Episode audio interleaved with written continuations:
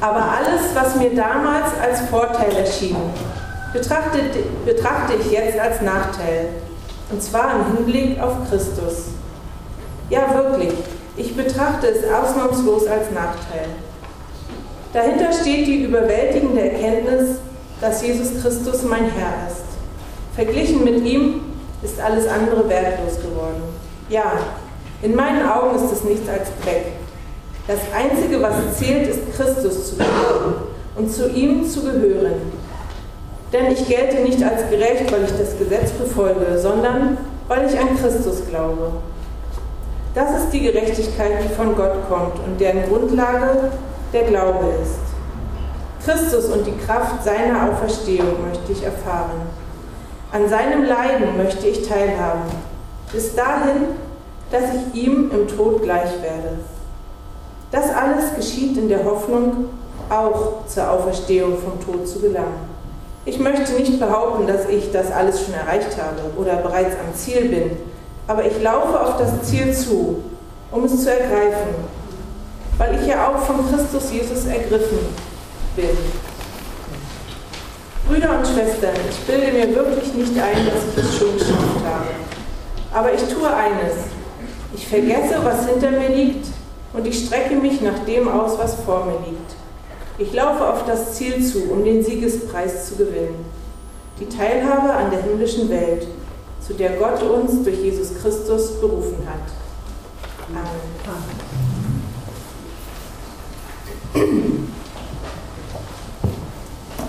In meiner Kindheit und in meiner Jugend, da habe ich Gitarre gespielt. Und zwar in einem Gitarrenchor. Ich glaube, sowas gibt es heute gar nicht mehr. Aber wir haben zusammen Lieder begleitet, so in unterschiedlichen Stimmen und auch klassische Stücke gespielt, so wie heute der Posaunenchor, aber ein Seitenspielchor. Also es gab auch Geigen und Mandolinen und das klang, glaube ich, auch ganz schön manchmal. Und ich habe da jedenfalls mitgemacht. Das war so auch überregional und wir haben bei zum Beispiel Konferenzen gespielt, bei Gottesdiensten. Und besonders in Erinnerung ist mir geblieben die Konferenz, die es immer hier in Greifswald gab, von der AGAS. Die AGAS kennt heute auch kein Mensch mehr, aber war zu DDR-Zeiten die Arbeitsgemeinschaft für die Abwehr von Suchtgefahr. Also eine Vereinigung, eine Organisation, die sich besonders um Alkoholiker gekümmert hat. Und ähm, das war eine ganz wichtige Arbeit, die von staatlicher Seite kaum betrieben wurde und deshalb von kirchlicher Seite auch sehr stark war und auch sehr stark und gut angenommen wurde. Heute ist das so ähnlich wie Blaues Kreuz und heute gibt es verschiedene Organisationen, aber damals war das vor allen Dingen eben diese AGAS. Und einmal im Jahr gab es eine Konferenz, wo alle ehemaligen Alkoholiker und auch solche, die es werden wollen, ja, äh, dabei waren. Also einfach viele Menschen in der Jakobikirche. Und das Beeindruckende daran für mich als Jugendliche war, dass ähm, Menschen aus ihrem Leben erzählt haben. Dass sie erzählt haben, wie sie ganz abgerutscht sind auch in die Fänge des Alkohols und wie sie meistens an so einem Tiefpunkt wirklich ähm, Jesus begegnet sind. Zum Beispiel auf so einer Besinnungsrüste hieß das damals. Und wie einige, jedenfalls die, die das erzählt haben, von einem Schlag auf den anderen nicht mehr trinken mussten, auch nicht mehr trinken wollten, weil sie einfach diese Begegnung so stark war, weil sie Jesu Kraft erlebt haben, seine Befreiung, wie Paulus hier sagt, die Kraft seiner Auferstehung. Ja, und konnten ab da ein Leben ohne Alkohol führen. Und da, das ging mir oft so wirklich durch Mark und Bein. Und gleichzeitig hat es mich auch ein bisschen traurig gemacht, weil ich das immer mit mir verglichen habe. Und ich war behütet aufgewachsen. Ich war von Geburt an Christ quasi. Ich habe als, als meine Freundinnen anfingen, sich für Alkohol, Zigaretten und Jungs zu interessieren, nicht mitgemacht. Also ich hatte eigentlich gar keine Chance auf so eine Bekehrung. Ich habe mir jedenfalls nicht hohe Chancen angerechnet und habe gedacht, wie begegnet Jesus eigentlich mir? Ja, so als rechtschaffendes Mädchen. ja. Und das geht mir eigentlich bis heute so, dass ich mich so dabei erwische, zum Beispiel, wenn wir in den Evangelien lesen und da von den Pharisäern lesen. Die Pharisäer und auf der anderen Seite die Zöllner, Sünder, alle diese. Und bei mir ist sofort, ach, ich bin so ein Pharisäer. Das erkläre ich jetzt gleich ein bisschen, warum das so ist. Und zwar anhand eines Beispiels. Bei der Gemeindefreizeit hatten wir die Geschichte von dem Pharisäer und dem Zöllner, die zusammen im Tempel in Jerusalem beten. Und der Pharisäer, ein Mann oder überhaupt Angehörige einer Volksgruppe, die versucht haben, im Alltag mit Frau und Kind, im Beruf, die Gesetze und die Gebote Gottes so einzuhalten, wie es eigentlich nur ein Priester tun muss, der am Tempel dient, der am Tempel arbeitet. Also ganz genau und noch übergenau. Das ist ein Pharisäer. Und der steht dort und sagt, gut, dass ich nicht so bin wie der, sondern was ich alles mache, Gott, so bin ich. Faste, ich gebe den Zehnten, und ja, mehr zählt er gar nicht auf. Jedenfalls mehr wird nicht erzählt. Die Geschichte kann man übrigens im Lukas-Evangelium im 18. Kapitel nachlesen. Und der Zöllner, der ist an sich schon, fällt da durch, durch dieses Raster. Denn er nimmt Geld ein für die Staatsmacht, für die damalige Staatsmacht, die Römer, das waren Nichtjuden, das waren Heiden, mit denen Umgang zu haben, schon an sich machte ihn quasi fürs Gesetz unbrauchbar der fiel durch, durch dieses Raster, der konnte da auf, auf Grundlage des Gesetzes nicht mehr sich Punkte erarbeiten. Selbst wenn er, wie das ja oft, ähm, die haben einen schlechten Leumund, die Zöllner, und es wird vermutet, die nehmen zu viel oder so, aber selbst wenn er sich da an die Gebote gehalten hätte und nicht zu viel, sondern genau richtig genommen hätte, der fiel unten durch.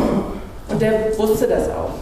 Und darum steht er im Tempel und sagt, Gott, sei mir Sünder gnädig ich habe gar nichts zu bringen. Und dann wird gesagt, der geht befreit nach Hause, der hüpft fröhlich zurück. Und der Pharisäer, der geht so, wie er gekommen ist. Keine Begegnung, keine Veränderung. Der hat ja schon alles. Bei dem ist schon alles okay. Aber Jesus begegnet ihm auch nicht oder Gottes äh, Vergebung begegnet ihm auch nicht. Ja. So, und wenn man sich dann mit dem Pharisäer vergleicht, verstehen Sie vielleicht, bleibt immer so ein trauriges Gefühl zurück. Aber Paulus heute mit seinem Philipperbrief, der gibt mir Hoffnung, weil es auch Hoffnung für die Pharisäer gibt. Denn Paulus selber war einer von ihnen. Das erzählt er und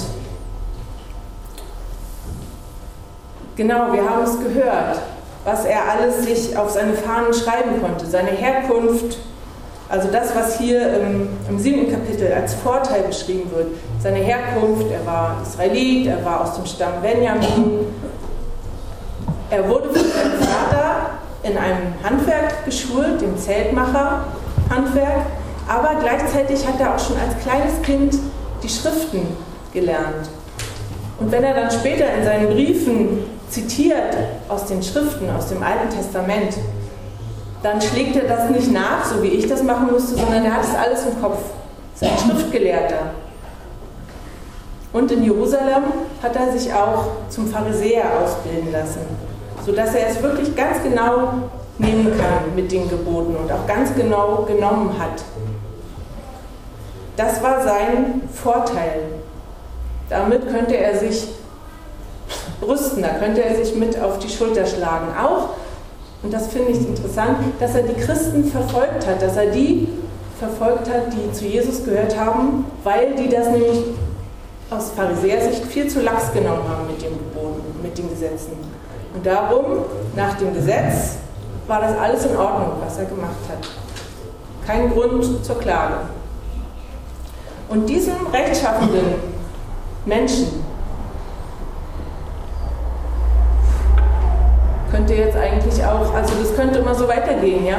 So, er hat ja seinen Vorteil, er ist nach dem Gesetz gerecht, könnte jetzt auch wieder nach Hause gehen. Aber diesem rechtschaffenen Menschen begegnet Jesus trotzdem. Und das ist es, was mir Mut macht. Er begegnet ihm in einer Vision und diese Erkenntnis, wie Paulus es selbst schreibt, ist so überwältigend, dass alles andere, was vorher in seinem Leben gezählt hat, ihm wie Dreck vorkommt. Er merkt, darauf kann ich mich gar nicht berufen, was ich alles schon für Gott geleistet habe. Weil wenn ich Jesus sehe und was er für mich getan hat, dann brauche ich das gar nicht. Ich brauche mich auch gar nicht darauf berufen. Und das steht mir nur im Weg. Das ist ein Nachteil auf dem Weg zu Jesus und zu Gott.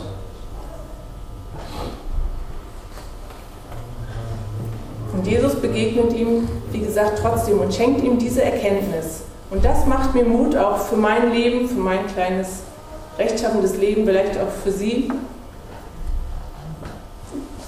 Jesus kann auch uns begegnen, ohne dass wir gleich ganz unten landen müssen, irgendwo in der Gosse. Er kann uns begegnen, obwohl wir jeden Sonntag in den Gottesdienst gehen. Und er macht es auch, ganz sicher tut er das. Vielleicht nicht so wie einem Menschen, der von einer Sucht freikommt. Vielleicht auch nicht so wie Paulus in einer Vision und mit Licht und Blitz. Vielleicht auch ganz in kleinen Dingen. Aber es lohnt sich darauf zu achten und vor allen Dingen auch das zu erwarten und nicht zu denken, ach naja, bin ja schon Christ und mir passiert das sowieso gar nicht. Also so zu resignieren. Das macht mir Mut und den Mut möchte ich gern weitergeben, das zu erwarten. Jesus kann auch uns begegnen. Und Paulus erzählt das auch, weil er die Gefahr sieht, dass man wieder so zurückfällt in Gesetzlichkeit. Die Philipper damals standen in der Gefahr, obwohl sie Griechen waren und nicht beschnitten, sich jetzt noch beschneiden zu lassen. Also die Gesetze versuchen einzuhalten, so im Nachhinein. Sie waren getauft, aber jetzt im Nachhinein sollten sie noch so halbe Juden werden. Und da warnt Paulus eigentlich davor und sagt, das steht euch nur im Weg zu Jesus hin. Mir begegnet sowas auch, also ähm, an christlicher Seite oder in frommen Kreisen gibt es sowas auch. Neulich habe ich das wieder gehört, vielleicht kennen Sie auch diesen Satz, Christen machen eigentlich nicht das und das. Oder als Christ macht man das eigentlich nicht. Ja, in meiner Jugend war das ganz stark. Christen rauchen nicht, sie trinken nicht, sie haben keinen Sex vor der Ehe, sie tanzen nicht. Eigentlich machen sie auch kein Glücksspiel. Könnte da so, und wenn man hinter allem diesen einen Haken gemacht hat, dann kann man sich auf die Schulter klopfen und dann ist man ein guter Christ. Vielleicht kennen Sie das gar nicht, dann ist das gut, dann haben Sie Glück. Denn im Grunde steht uns, also es ist natürlich gut, wenn wir ethische Richtlinien haben, wenn wir einen Kompass haben für unser Leben. Aber wenn es so ist, dass wir hinter alles einen Haken setzen können und auf uns nur gucken, dann steht uns das im Weg, im Blick auf Jesus hin. Wenn ich mir selber auf die Schulter klopfe, dann kann ich gar nicht so gut umarmt werden. Auch nicht von Jesus. Aber das möchte er eigentlich, Gemeinschaft mit uns. Das ist das Wichtigste. Und daran erinnert Paulus uns heute. Und ehrlich gesagt, diese Gemeinschaft ist nichts, auf der man irgendwie sich ausruhen kann, wo man so gemütlich sich hinsetzen kann für immer und ewig, und da komme ich nochmal auf mein Anfangsbeispiel zurück. Ähm, und alle lieben frei gewordenen Alkoholiker, entschuldigt das bitte, wenn ich euch jetzt irgendwie treffe. Eine Ehefrau erzählte nämlich mal, das war die größte Leistung meines Mannes, dass er vom Alkohol freigekommen ist. Aber das blieb es auch. Da kam dann nichts mehr dazu. Keine Veränderung, keine in der Ehe irgendwie aufeinander zugehen in der Familie, alles, was sie sich gewünscht hätte von ihrem Mann, was er jetzt so eine Entwicklung ähm, durchmacht, die ja oftmals durch den Alkohol auch gebremst ist, dass er sie jetzt so nachholt, da ist nichts mehr gekommen, da war dann Stagnation. Letztendlich kann auch so eine Bekehrung, so ein Bekehrungserlebnis quasi irgendwann als Leistung uns im Weg stehen. Dass wir sagen, das haben wir doch gemacht und muss gut eine Vergebung, die wir erfahren haben, darauf lohnt sich auch nicht, da kann man sich nicht ewig drauf ausruhen. Ich habe Jesus nicht in meiner Tasche. Also ich, der ist immer ein Gegenüber, der bleibt immer gegenüber. Paulus sagt es so schön, wenn er sagt, ich möchte ihn ergreifen, weil ich von ihm ergriffen bin. Christus Jesus hat uns ergriffen, aber wir haben ihn trotzdem nicht in der Hand. Und das wird in den Versen so deutlich, dass es nichts ist, worauf man sich ausruhen kann, weil ganz viel Bewegung hier ist. Also Paulus läuft, er will etwas ergreifen, er will einen Sieg ähm, gewinnen, einen Wettbewerb gewinnen. Das klingt auch so nach Anstrengung, richtig? Wenn man sich das nochmal in Ruhe durchliest. Also Christsein ist nichts, worauf wir uns ausruhen können, sondern das ist auch ein Leben in Bewegung. Mit Jesus auf ihn zu. Mit Jesus zu unserem Ziel der himmlischen Berufung. Und für diesen Weg wünsche ich Ihnen und auch mir den Frieden Gottes, der höher ist als alle Vernunft. Er bewahre eure Herzen und Sinne in Christus Jesus, unserem Herrn. Amen. Wir singen gemeinsam das Lied Jesu, meine Freude unter der Nummer